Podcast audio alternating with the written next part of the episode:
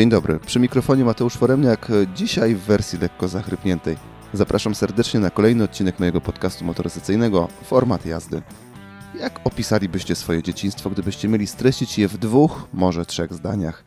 Ja pamiętam, że jarało mnie wiele rzeczy. Nie wszystko, co robiłem, było szczytem rozsądku. Nie mogłem przesadnie oddalać się od domu, a rodzice mniej więcej musieli wiedzieć, gdzie się znajduję. Dzisiaj opowiem o samochodzie, który cofnął mnie do czasów dzieciństwa. Ekscytował mnie i dawał sporo frajdy, jednak pod pewnymi względami nie jest szczytem rozsądku, co przekładało się na to, że lepiej nie oddalać się nim za bardzo od domu. I może nawet mieć w zapasie kogoś, kto wie, gdzie w razie czego się znajdujemy. W tym odcinku opowiem o Peugeot E2008. Skoro wracamy do dzieciństwa, pamiętacie zapewne jedno z haseł reklamowych, że wszyscy mają pewną gumę rozpuszczalną, no i mam ją też ja, stwierdzał bohater klipu.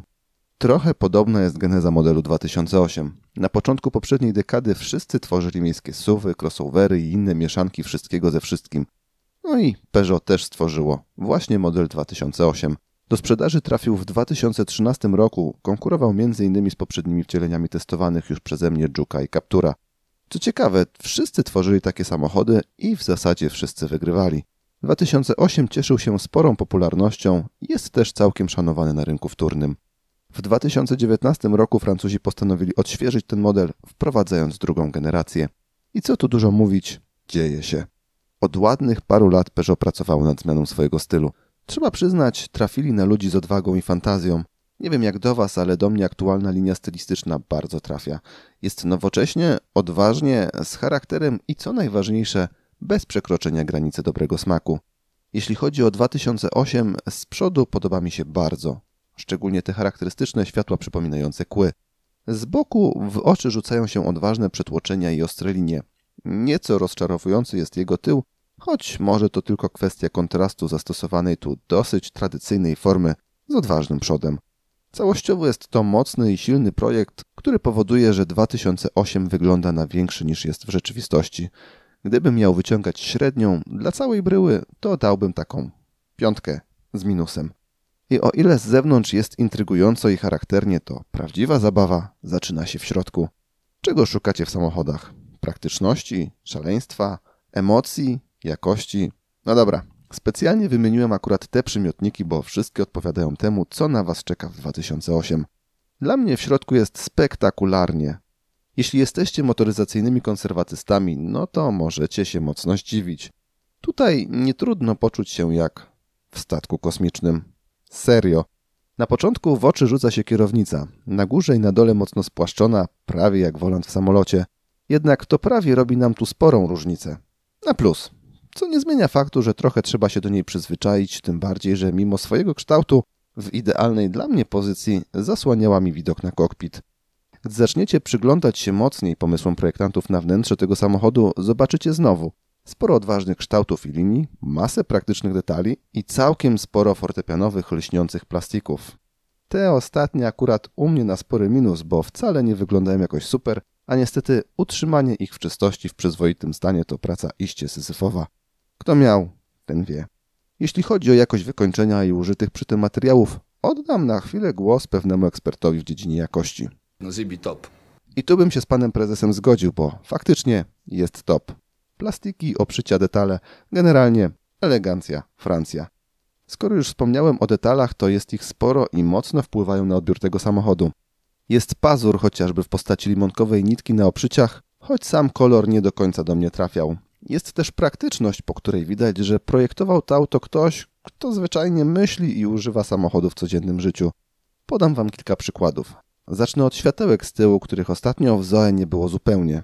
Tutaj były, ładnie umieszczone po bokach, nad drzwiami, nieco z tyłu, aby świeciły prosto na miejsce pasażera. I nagle życie staje się łatwiejsze, a zapięcie dzieci z tyłu nie zamienia nas w Halka. Poza tym lekko zwrócony w stronę kierowcy ekran multimedialny, blokada na bagażnika ułatwiająca grzebanie pod podłogą czy wyprofilowanie pleców przednich foteli tak, aby wygospodarować parę centymetrów dodatkowej przestrzeni na nogi i utrudnić dzieciom zamach na ich czystość. Małe rzeczy, a cieszą i umilają codzienne użytkowanie. Jeśli macie ochotę zobaczyć, jak to wygląda w praktyce, zajrzyjcie na mojego Instagrama lub Facebooka, byście mogli ocenić sami. Tam spora dawka zdjęć i filmów z testu. I o ile detale życie nam umilają, to współpraca z systemem już tak miła nie jest. Jest on bardzo rozbudowany i niestety mało intuicyjny. Nawet po kilku dniach poruszałem się po nim mało przekonująco, a zapamiętanie sekwencji dojścia do niektórych opcji przypomina zabawę w solidnym escape roomie. Przynajmniej jeśli chodzi o te najważniejsze opcje, ułatwiono nam życie umieszczając pod płaszczykiem tych fortepianowych plastików dotykowe przyciski, które albo pozwalają nam obsłużyć nim jakąś prostą opcję, jak uruchomienie podgrzewania fotela, albo odsyłają nas bezpośrednio do określonego menu w systemie. Nie jest to rozwiązanie idealne, jednak doceniam je jako rozsądny kompromis pomiędzy tradycją a nowoczesnością. Pyk i obsługuję klimę. Lepsze to niż macanie po ekranie, zanim cokolwiek będę w stanie z nią zrobić. Skoro jesteśmy dzisiaj w klimatach powrotu do dzieciństwa, to tutaj jest jeszcze jeden taki element. Jak byłem już takim niezupełnie małym dzieckiem, zaczęły pojawiać się w naszym kraju kina 3D. Uff, cóż to było za przeżycie przyjechać się kolejką górską lub stanąć oko w oko z jakimś groźnym rekinem. Wspominam o tym, ponieważ w modelu 2008 zastosowano kokpit 3D.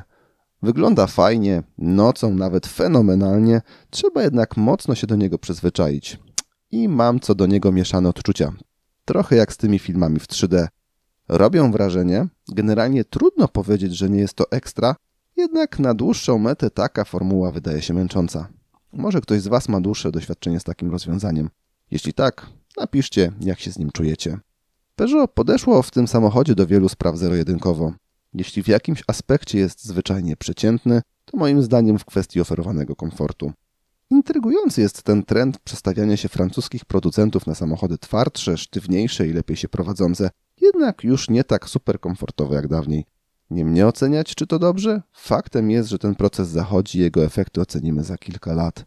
W każdym razie, 2008 prowadzi się precyzyjnie, jest dosyć sztywno zestrojony, ma też dosyć twarde fotele, w których jednak powinniście być w stanie wysiedzieć te odcinki między ładowaniami. No właśnie, bo tak cały czas mówię o tym 2008, tylko że w sumie to ja nim nie jeździłem, bo miałem wersję elektryczną. W sumie nie jest to taki duży błąd, bo projektanci postanowili odróżnić wersję elektryczną od spalinowej tylko detalami. W nazwie pojawia się na początku E, to samo E w fizycznym wymiarze pojawia się na bokach auta, nieco inny jest grill, ale w zeznaczka jest trochę bardziej naładowany energią. No i rzecz jasna już nie taki detal. W E2008 jeździmy już tylko na prądzie. I co tu dużo mówić, z tym jeżdżeniem będzie różnie. Zerkając w specyfikację znajdziemy tam informacje o zasięgu do 345 km, które mają gwarantować akumulatory o pojemności 50 kWh. Do tego moc maksymalna 136 koni mechanicznych, 260 Nm maksymalnego momentu obrotowego, setkę powinniśmy osiągać w jakieś 8,5 sekundy, a maksymalnie pociśniemy 150 km na godzinę. Uczciwie przyznam, że jeśli z E2008 zrobicie sobie mieszczuchę, to jakoś bardzo rozczarowani nie będziecie. Przyspiesza miło, choć subiektywnie ze względu na wielkość i masę nie ma wielkiego efektu wow. W sumie w sam raz do miasta.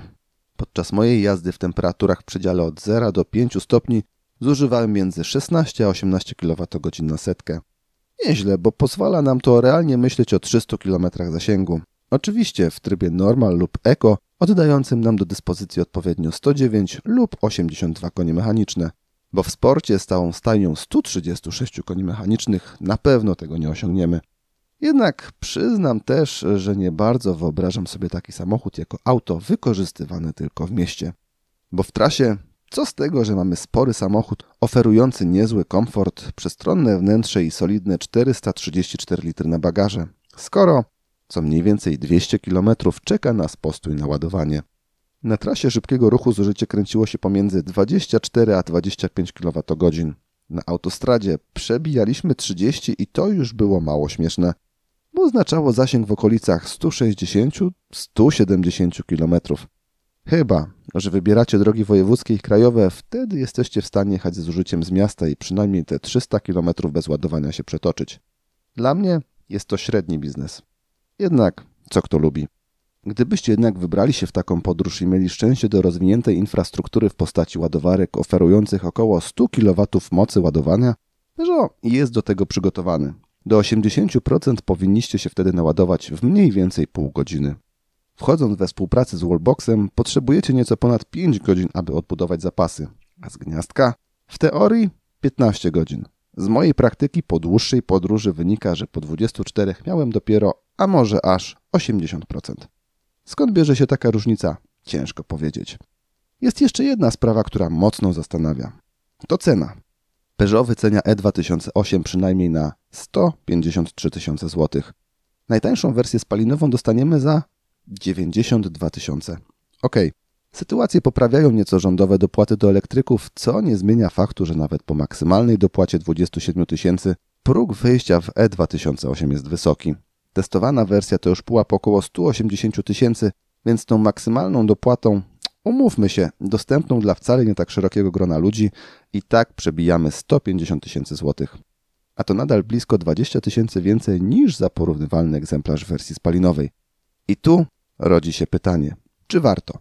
Moim zdaniem nie. To znaczy warto, ale spalinówkę. Takie jest moje zdanie. Tym bardziej, że możecie sobie jeszcze wybrać 2008 nawet z silnikiem diesla. Wybierając opcję spalinową dostaniecie nowoczesny, intrygujący, komfortowy i zwyczajnie fajny samochód do wszystkiego. Bo E2008 broni się w mieście, to fakt. I choć rozumiem, że pojęcie samochodu miejskiego jest szersze niż jeszcze kilka lat temu, takie auto, w dodatku za konkretne pieniądze, fajnie byłoby móc wykorzystać przynajmniej od czasu do czasu w trasie. A tam na pierwszy plan wychodzą minusy E2008, albo szerzej, technologii elektryków. I zwyczajnie bardziej frustruje niż cieszy.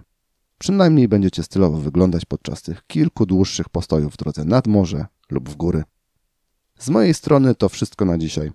Zapraszam do obserwowania formatu jazdy na Instagramie lub Facebooku. Czekam również na Wasze wiadomości i komentarze.